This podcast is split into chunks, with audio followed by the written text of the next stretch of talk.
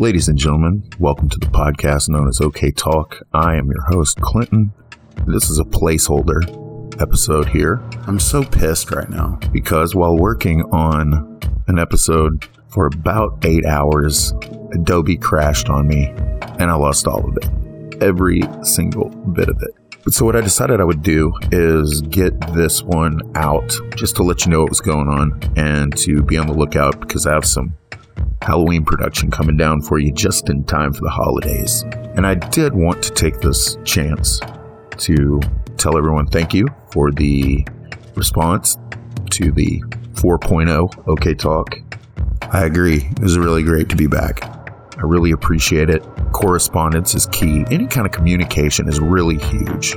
It just takes a lot of the muddiness out of things. And from my end, when I'm doing something, it feels like it's sort of going into a vacuum. And the emails that I got from you guys, Wendy, Robin, a bunch, you've really made it worth it. So I appreciate that. There's some fairly decent content here. It just means I'll have to break up a few things, which is probably for the best, actually. I'm a giver. What can I say? I'm going to string together a couple of things here and get this one out so that I can get the next one rolling. And because I've done it for them so many times, I'm going to let the one and only Mr. Andrew Trube of the Rock and Roll Giddy Up, known as the Greyhounds. Check them out, coming to a city near you. All up in that Midwest, all up on that East Coast through November. Go see them. If you go and tell them that you listen to the podcast, especially since Andrew's on the pod, no telling what greatness will befall you. When I'm usually around them, unless they got somebody with them that gets their feelings hurt, I uh, introduce them from the stage. Mr. Trube sent me something a few weeks back, and I'll just hand it off to him. Into a world of adventure.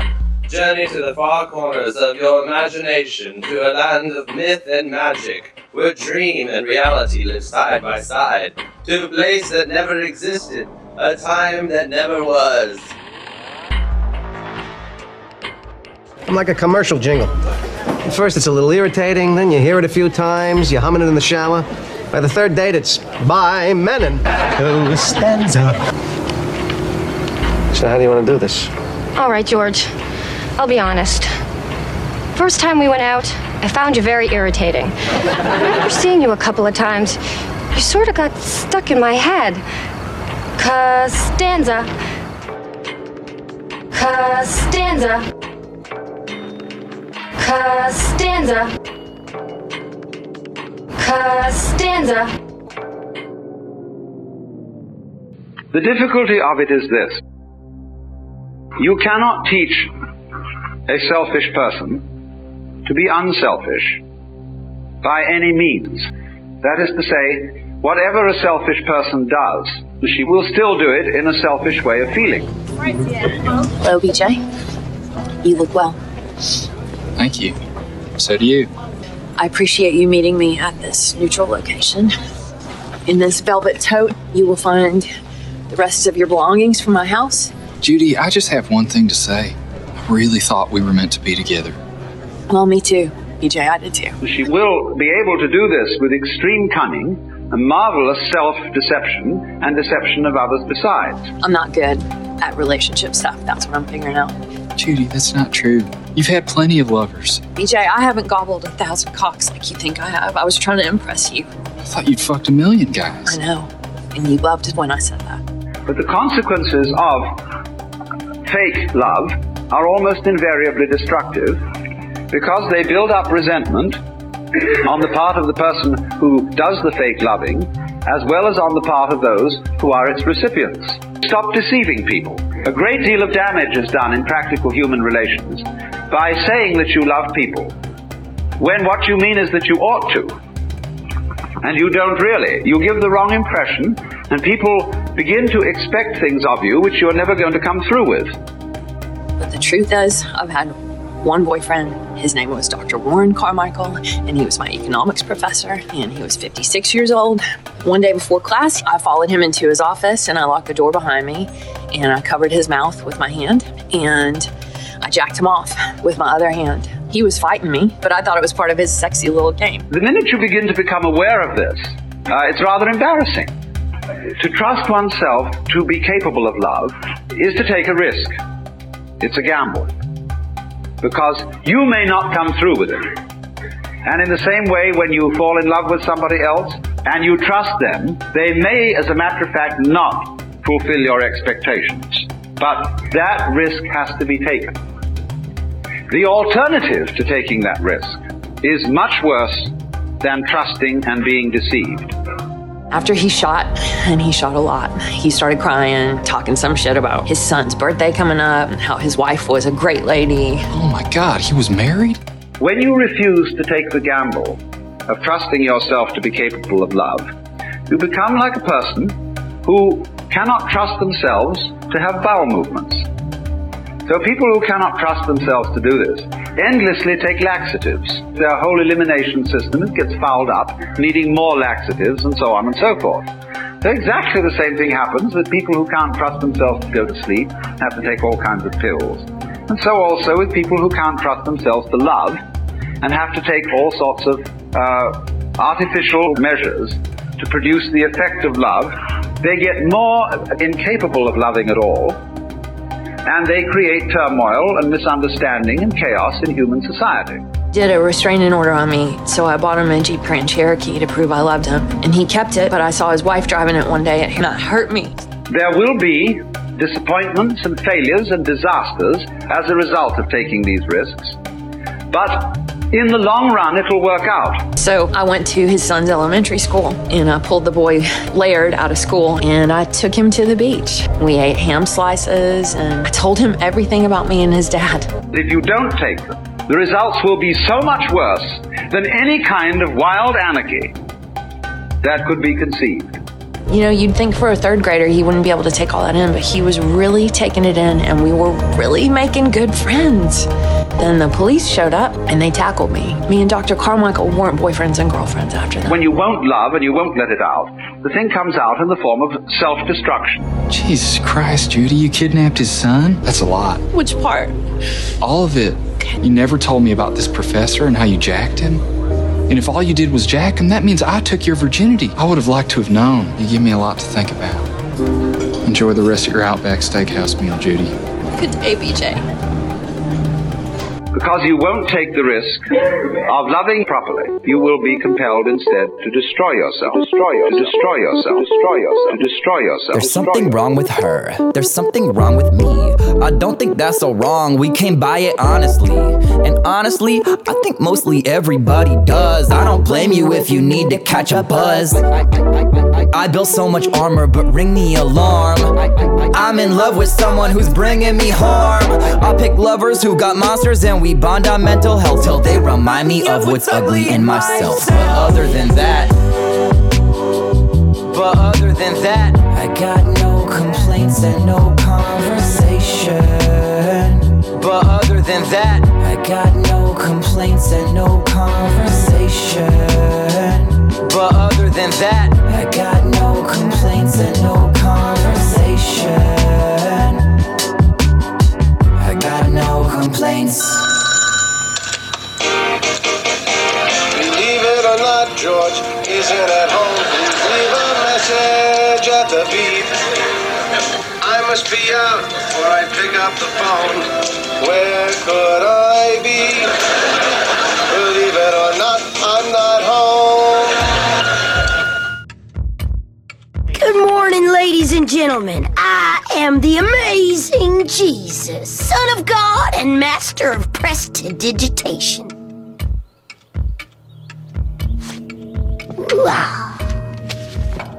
Thank you! Has this ever happened to you? Your followers want a glass of wine, but all you have is water? Well, if you're the amazing Jesus, no problem. Water into wine, it's a miracle. John 2:11. Thank you. Now we're gonna need something to go with all this wine. maybe some bread. But how are you gonna feed all these hungry people with just one slice?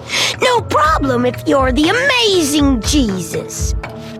Man, it's a miracle, ladies and gentlemen. Mark 644. Thank you. And now, for my next miracle, I'm gonna need a large wooden cross and a couple of volunteers. No! There's an ancient story that's used throughout time to answer children when they ask those fundamental questions. Where did the world come from? Why did God make it? Where was I before I was born? Where do people go when they die? There was never a time when the world began because it goes round and round like a circle. And there is no place on a circle where it begins. Look at the watch. It tells the time, it goes round and round, and so the world repeats itself again and again. But just as the hour hand of the watch goes up to 12 and down to 6, so too there is day and night, waking and sleeping, living and dying, summer and winter. You can't have one of these without the other. In the same way, there are times when the world is and the world isn't. Because if the world went on and on for the rest of forever and ever, it would get horribly tired of itself. It comes and it goes. Now you see it, now you don't. It doesn't like to get tired of itself. It always comes back again after it disappears. Oddly enough, the world likes to play hide and go seek. You know who else likes to play hide and go seek? God. But you know, God, he doesn't have anybody to play hide and go seek with. But you know what he does? He gets over it because he pretends that he's not himself. Mm-hmm. And that way, he can hide from himself.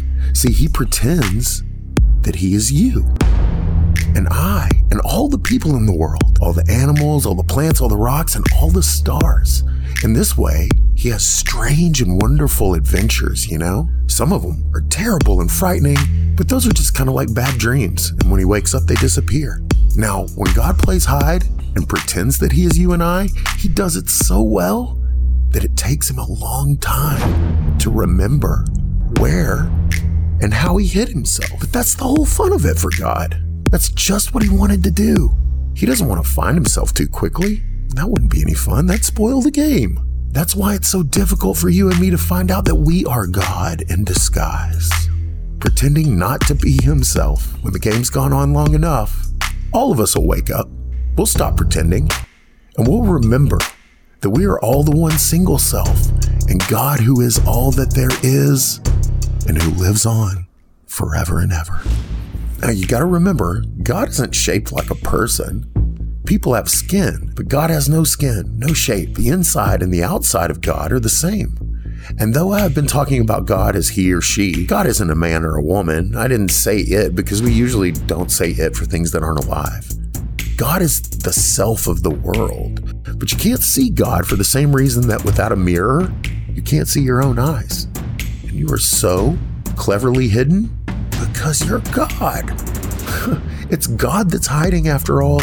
Now, some people will ask, why does God hide himself in the form of horrible people? Or he pretends to be people who suffer and get disease and pain. First of all, you got to remember that he's not doing this to anyone but himself.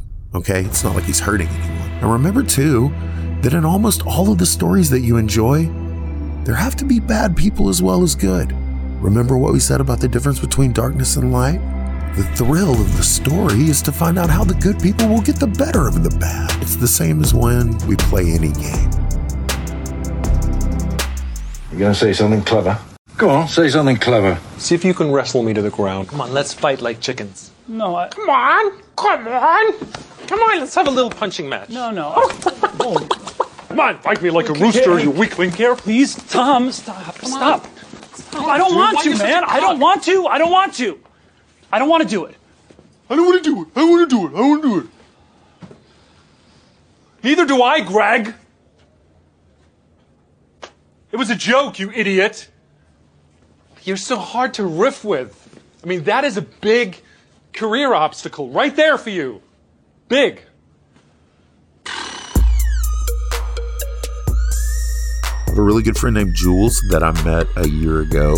She lives in Atlanta from the Northeast, and she's a contemplative, and we've been having great conversations. And we've been talking about mathematics, and I told her that I wanted to read something for her. And this came from uh, The Secret History of the World.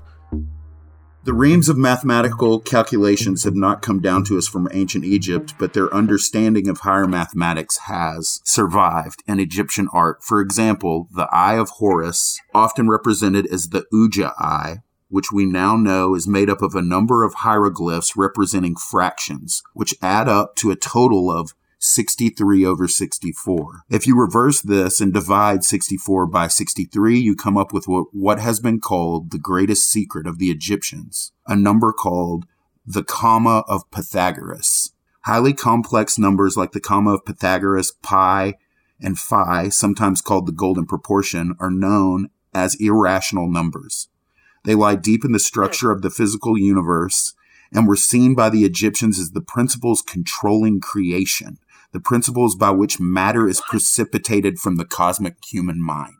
That's insane. Today, scientists recognize that the comma of Pythagoras, pi, and the golden proportion, as well as the closely related Fibonacci sequence, are universal constants that describe complex patterns in astronomy, music, and physics. The Fibonacci sequence is a series in which each number is the sum of the two preceding it. Spirals are built up according to this sequence it is rampant in nature in the spirals of the galaxy, the shape of ammonites, and the arrangement of leaves on a stem. To the Egyptians, these numbers were also the secret harmonies of the cosmos, and they incorporated them as rhythm and proportion and construction of their pyramids and temples. A building made in this way would be ideal. A hall, a doorway, a window, which had the golden proportion in it, would be ineffably pleasing to the human spirit and the great temples of Egypt are, of course, busting with vegetable forms, such as the bulrush shaped pillars in the great Hypostyle Karnak. That's amazing. That, that's just, it fills my soul. It's giving order to the chaos. Exactly. But we don't, but we live in the chaos. Not only do we live in it, they want you to believe that the chaos is. It's the only way. We're just so far removed from that. We're so far removed from it. I mean, centuries, centuries removed. You know what Trey says about that? Read the fucking book. Read the fucking book. This will also just completely flip you out. Okay. God created the world by manipulating and making patterns out of the Hebrew letters of the alphabet. Hebrew letters therefore have magical properties, and the patterns they make in scripture open up layers, indeed great vistas of hidden meaning. So Exodus chapter 14 contains three verses, verse 19, 20, and 21, which each consist of 72 letters. If you were to write these verses on top of one another so that the 72 letters appear in columns, then reading a column at the, at a time, you will discover the secret 72 names of God.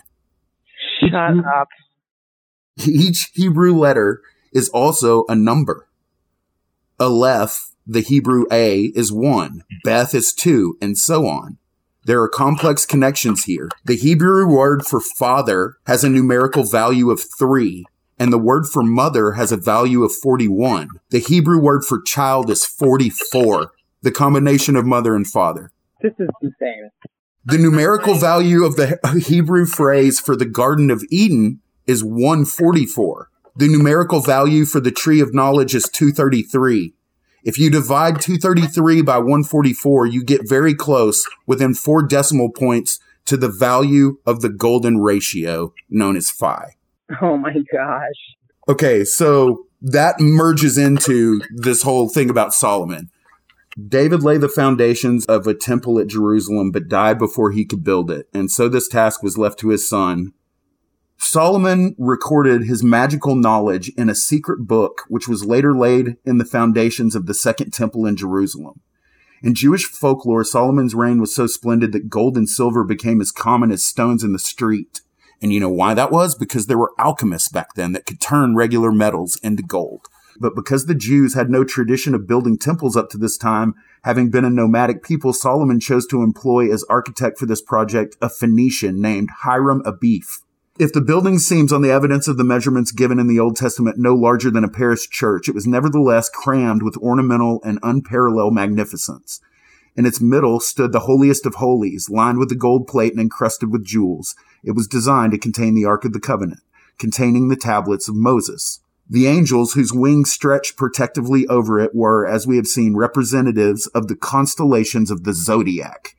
On the corners of the altar stood four horns representing the moon and a golden candlestick with seven lamps, of course, the representation of the sun, the moon, and the five major planets. The pillars of Joachim and Boaz measured the pulse of the cosmos. They were so placed as to mark the furthest points of the sun's rising at the equinoxes. And according to the first century Jewish historian Josephus and Clement, the first bishop of Alexandria, they were topped with orreries, mechanical representations of the motions of the planets. Decorative carved pomegranates were mentioned several times in the biblical account, and the robes of the priests were decorated with precious stones representing the sun, the moon, the planets, and the constellations. Okay. this is this is brilliant. So it says there's an undercurrent of a rivalry between Solomon and Hiram Abif in some of the secret traditions. The Queen of Sheba visited Solomon, but she was also curious to meet the man who designed such a miraculous temple. And when she felt his gaze on her, she experienced a sensation like molten metal inside of herself. She asked Hiram how he had managed to bring the beauty of the heavens down to earth and the architecture of the temple, and he responded by holding aloft a Tau cross, a cross in the shape of the letter T. Immediately, all the many workers started swarming into the temple like ants.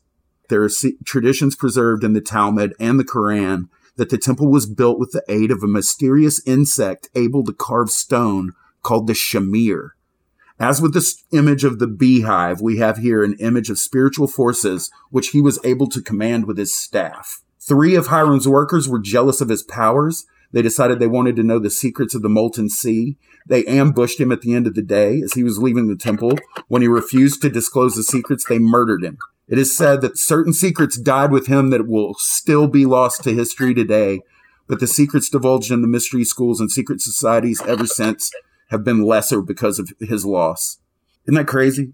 Yeah, that's that's just intense. I mean, I, I was like picturing all that as you're reading it. It's this glorious scene, and then the guy gets murdered. I mean, that's it's that's just it's wild. I love it.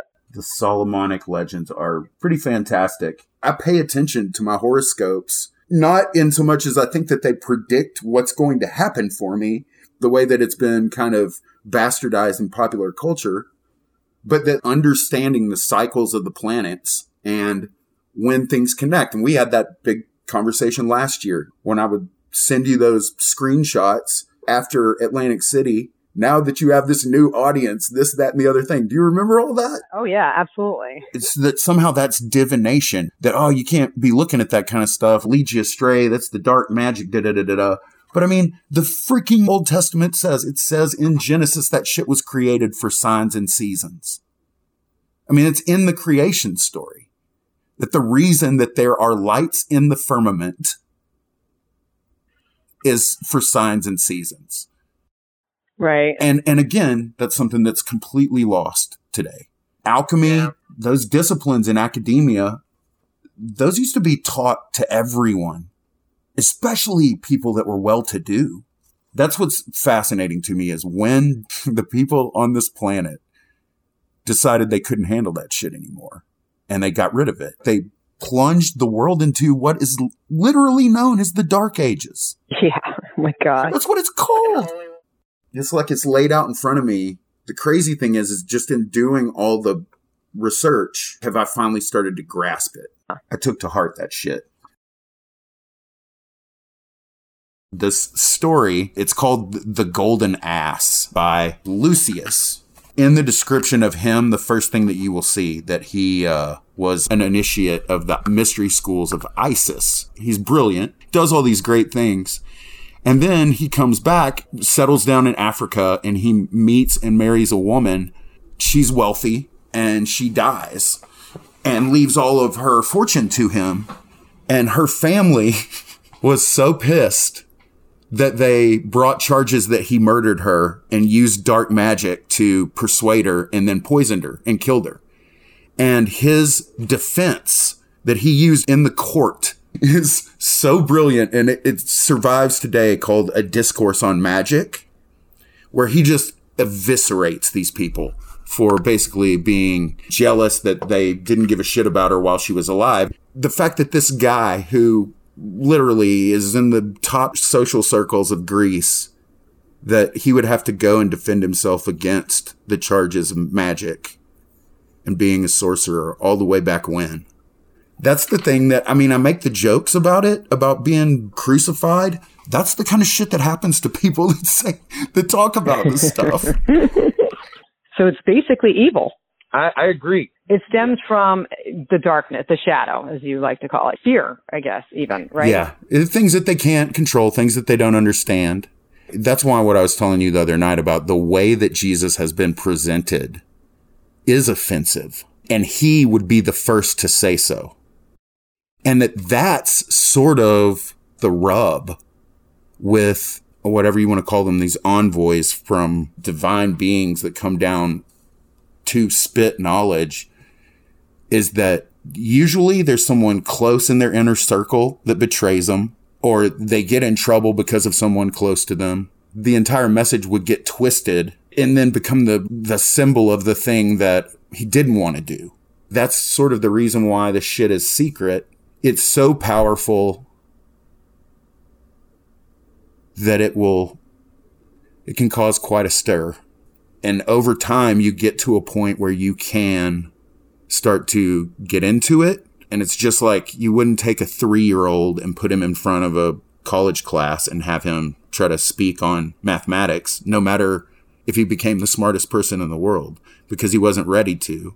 It's the same. Once people are ready to do that thing, then it, the light comes on. But until then, there's just violent opposition to it. They want to say that there, that you need some sort of intermediary between you and God. And that is wholly untrue. The only intermediary you need is to look inside yourself and see that you are.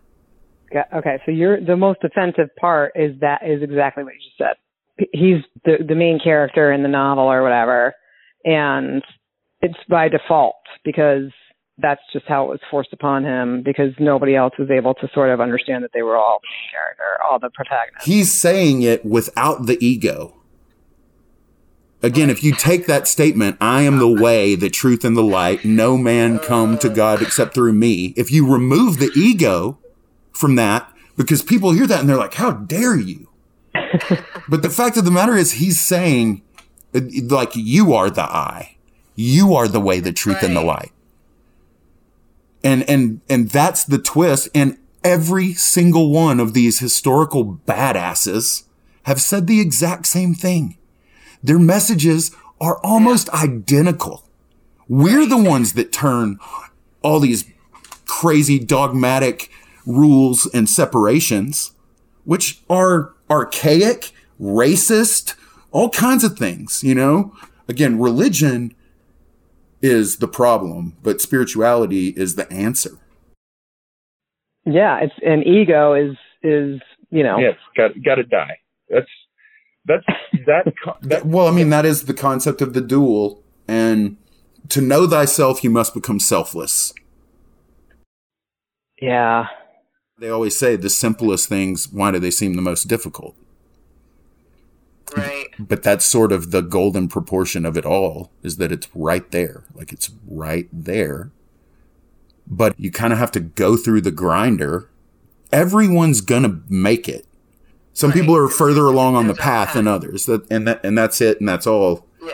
And again, the whole idea of I've always thought this that it steals people's joy or purpose when you tell them that you're only going to be here. This is sort of the shit place. Just wait till you get to heaven. It's all about going to heaven and that this process of how do I get to heaven? Well, and then, and then somewhere along the way, just like grace will let me into heaven. What the fuck does that even mean?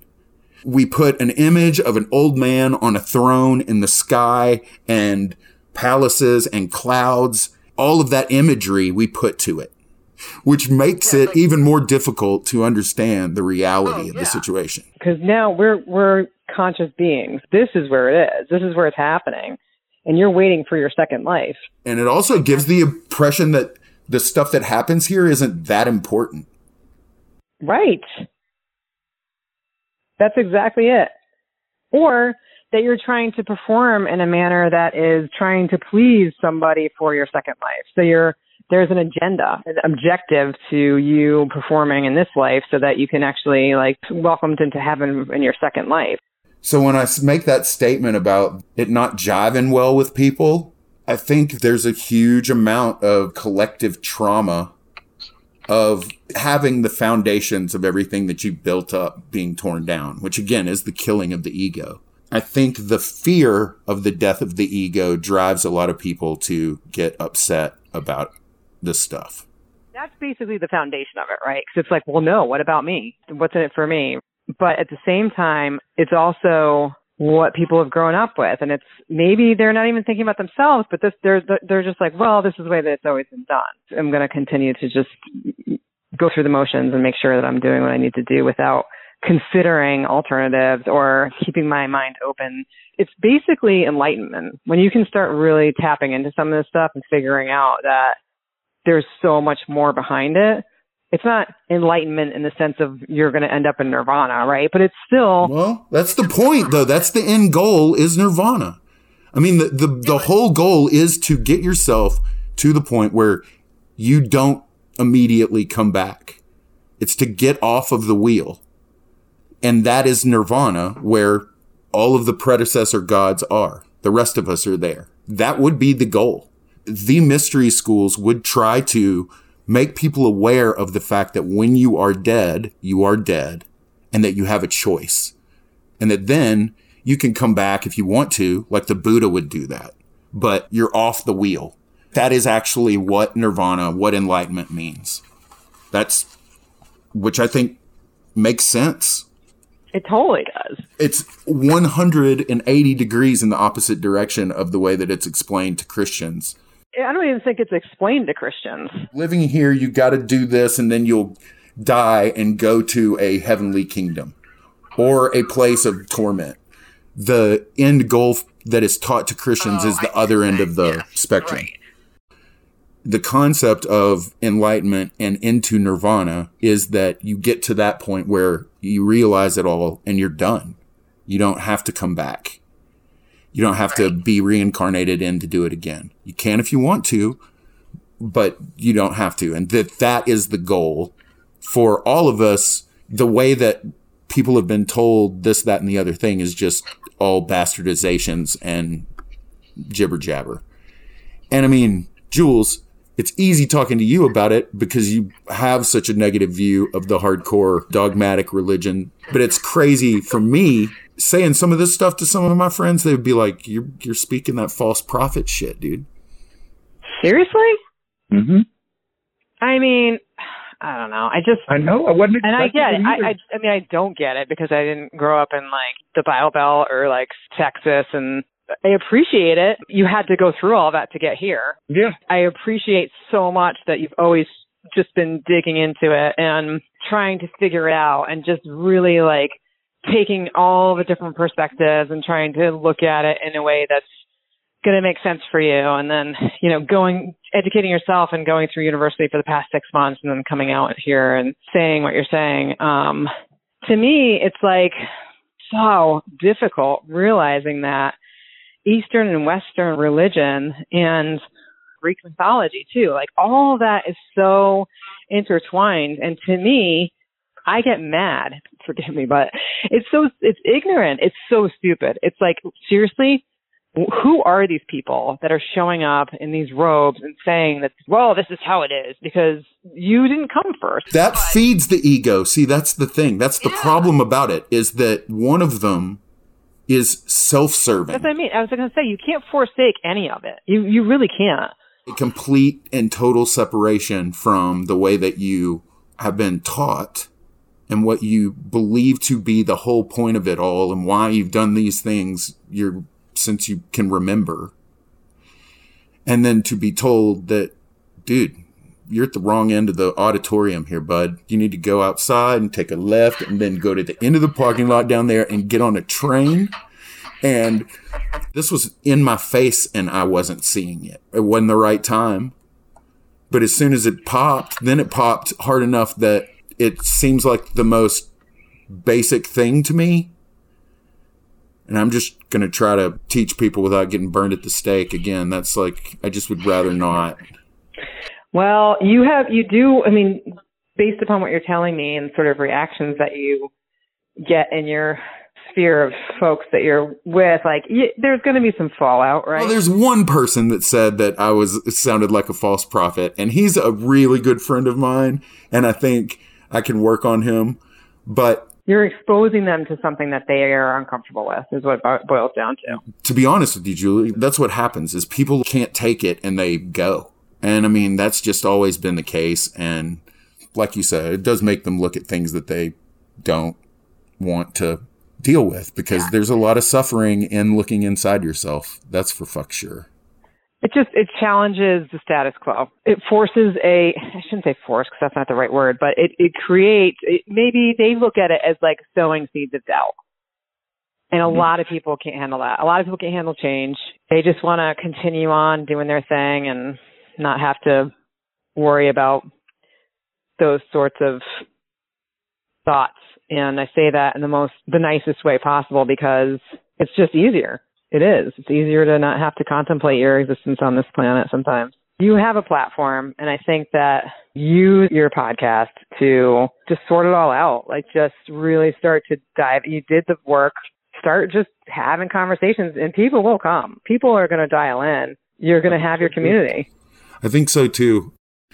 It is thus that men are builded up into humanity, into possessing the human constitution, including the course of human physical bodies. Each such constitution, more or less, and usually less, expressing at least a little of these sublime divine powers and faculties.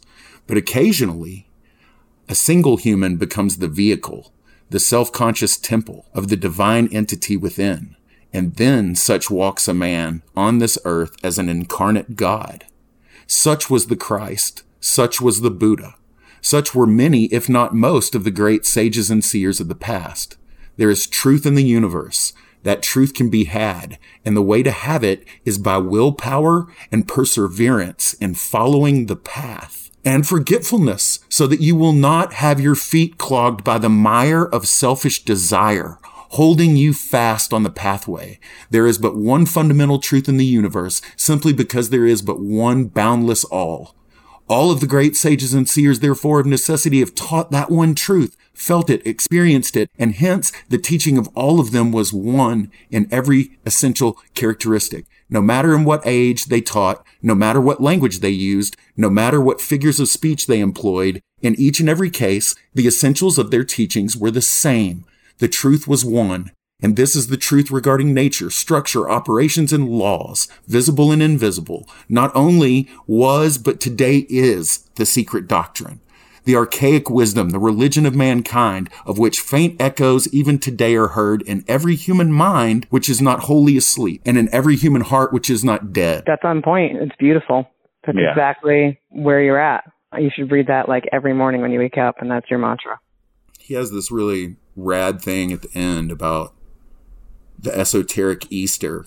Every great mystical event of the ancient religions and philosophies of the world was commemorated in a feast. The Easter one was originally known as Oaster or Estre because of the Germanic inhabitants in the northern European countries. In those lands, it took the form of a celebration of the vital forces working in the springtime when the new life is surging through the earth and affecting all of earth's children, when the trees begin and the flowers begin and a new hope is singing in men's heart. How is the date of Easter reckoned today? According to the Christian fashion of doing so, it's figured this way. Easter falls on the first Sunday following the first full moon on the date of or the first after the spring equinox which I always thought that was funny that Easter would move around. Like, when is it supposed to be? How do we know when Easter is? It's the full moon, you dummy. Like, the Jewish calendar was all about the moon. Their months went by moon. But the Christians, the majority of them, did not like the idea of celebrating the resurrection of their Savior, Jesus Christ, although he was a Jew on the same day in which the Jews commemorated their Passover. They were very largely of opinion that their Easter festival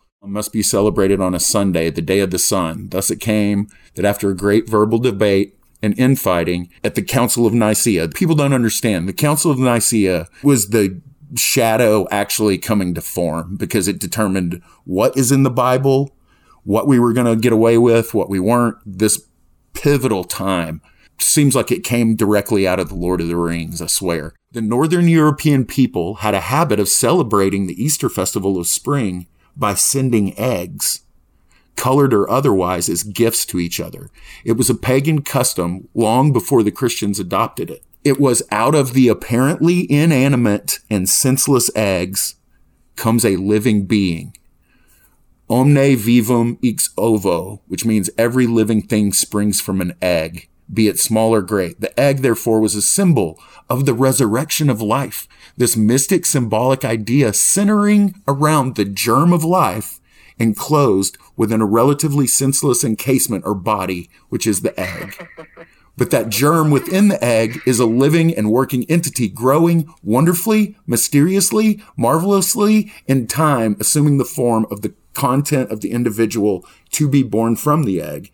And that one day the egg bursts and the entity comes forth, the fledgling, the chick, the human being, for the human life germ is a cell which is in an egg also. Brother, with this gift of the symbolic egg, symbol of the new life to be, I hope that you too will soon break the enfolding egg of the lower self, the personal man, and that having broken the shell of your personal being, you may step forth as the master within. That is badass. Isn't it badass? It is. I love it. Ladies and gentlemen, friends and enemies, lovers, haters, well wishers, detractors, I got a deal for you. Look, you can't all be as lucky as me and live in the great state of Texas. Not only that, the piney woods, spiritual and mystical for many, many reasons. And because I am a man of great renown, I have accumulated many friends. You are looking live in the den of a legend. This is a barbecue master. A rare opportunity is afforded to you. Sure, you can't come down to Texas and see our beautiful women and eat our fantastic food. And, well, I mean, you can because everyone's coming here because it's kind of the tits. But I have an offer for you to where you can have Texas delivered straight to your gullet. That is correct.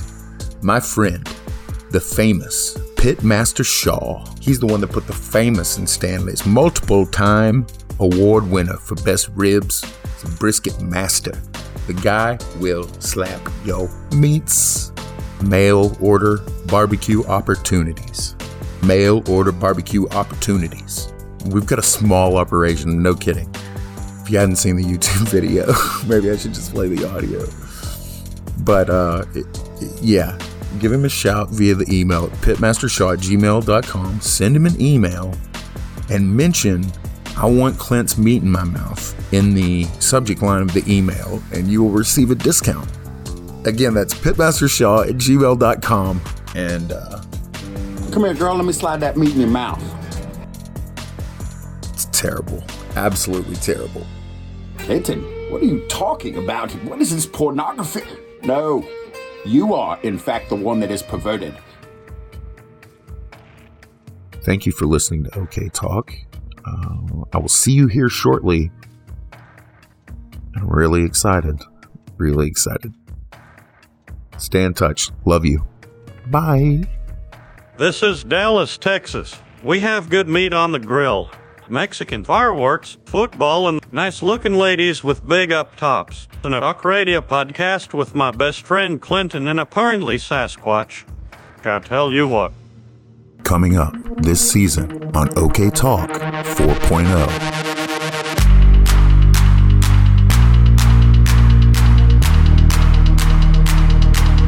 say my friend is like scared of midgets, I mean like she is like deathly scared of midgets. Like we used to have a midget who would hang out, like he was like on call, right? And he was just the nicest guy. Had a wife who was also a midget, which is amazing. So, anyways, we're we're at this party, and he walks in. He's been the MC all night, and he walks in, and she goes and hides in the kitchen. The midget gets naked. He, he does a strip tease in front of everybody. I mean, his legs are short, but his penis is really long, and it's like kind of like a tube sock. Like, he finds her in the kitchen, and he's like doing his little helicopter, and she freaks out. He runs away. He goes and gets on the chase lounge, and he starts fucking her shoe. What? Don't even know why. I have. I don't know. Anyways, she freaks out, and then he notices that she's freaking out, and he starts to chase us. And in my head, I'm like, why? I don't know why this matters, but she's freaked out, so I'm freaked out, and we start running down the hallway to the big, like to the door, right? And the entire hallway is lined with mirrors. So all I see is like her running in front of me, I'm running with her. I have her purse and her shoes, and there's this fucking midget, and her dick is just like down the hallway to the elevator. I'm pushing the button. She's pushing the button. Doors open. Doors are closing. And then he's he's like yelling at her, and his dick's still going around. I'm just like, oh my god, what? He's he didn't have a knife. Like he's he's not a dick. Word on the street is that Lincoln's killer John Wilkes Booth was not killed in Virginia like the history books tell us, but instead fled to Granbury, Texas, where he went by the name of John St. Helen. There are even reports that he now haunts the Granbury Opera House where he often performed. But upon his deathbed confession, John St. Helen confessed that the pistol used in the assassination of President Abraham Lincoln could be found in the second floor floorboard of the AP Gordon Hotel. So their sheriff communicated with our sheriff, who went up with a crowbar and a deputy. Sure enough, pulled up the floorboard, and there was located a pistol. Someone sat on the bed, like I could feel a presence sitting on the bed next to me every night. My mother comes to stay there and she has to stay in that room. So she's getting ready to go to sleep and she sees this man like looking through her boxes and he's all excited and and then he goes to the bed and he sees her and he's like, "Oh, look what we have here." And he gets ready to sit down on the bed and my mother like jumped up and ran to my aunt who was staying there. Was like, "There's something in that room. What is it? What is it?" And she's like, "I think it's the ghost."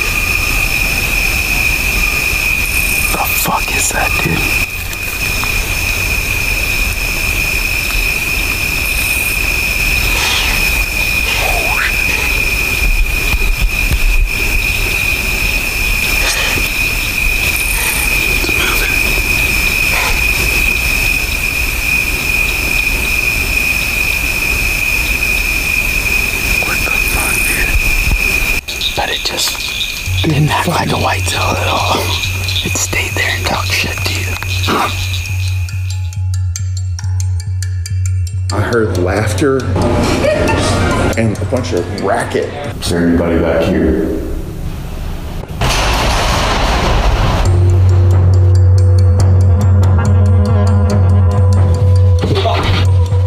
Did you hear that? Didn't say fall? That's what it said.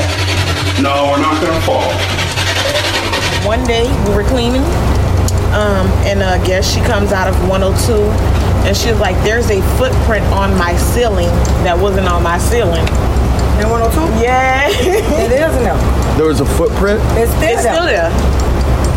At the top of the ceiling. You you gotta be Spider-Man to climb like that. What? Yeah. What's your name? Carla. Carla. Hi, I'm Clinton. Clinton, nice to meet you, Clinton. Can we catch up later, maybe? Yes. You think Bigfoot's a demon then? Yes. Oh, did you know I'm 17 and I'm listening and I listen to the Savage Nation? You're 17? Yes, and I listen to the Savage Show. That's awesome. You got a girlfriend? Uh, no, not yet. You ever seen a girl's boobies, Jimmy? Uh, no. the the pupil was a vertical slant not round like ours, not round like anything else. It was a vertical slant. And then, you know, studying so much zoology that's indicative of, you know, an ambush ambush predator that's nocturnal. Smells like sulfur.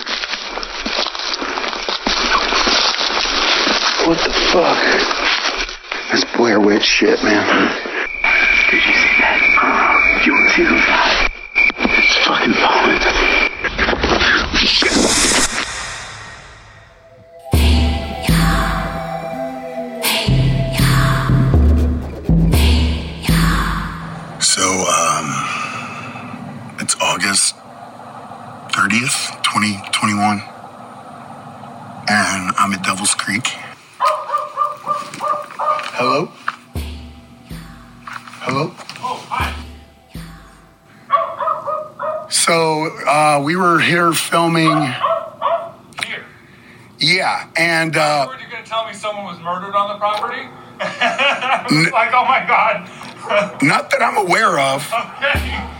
At least, uh, at least not like uh, recently. Oh, okay, okay. Um, I hope.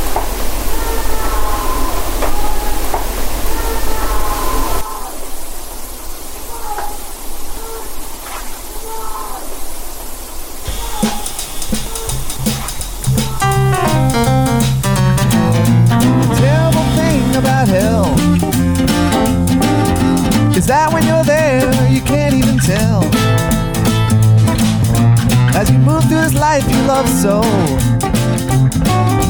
you could be there and not even know. And you say, So what? I'm doing just fine. The irony is that it's all in your mind. And that's why hell is so vicious and cruel. But you'll just go on an oblivious fool. You'll just go on an oblivious fool. You'll just go on an oblivious fool. What a fool.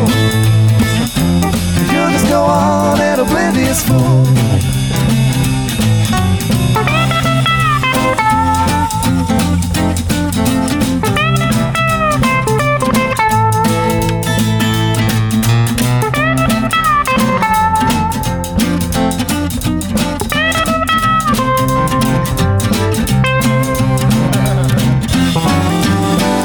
go on an oblivious fool.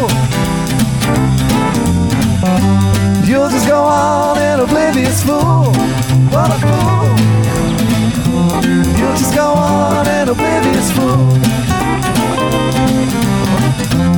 You'll just go on an oblivious fool.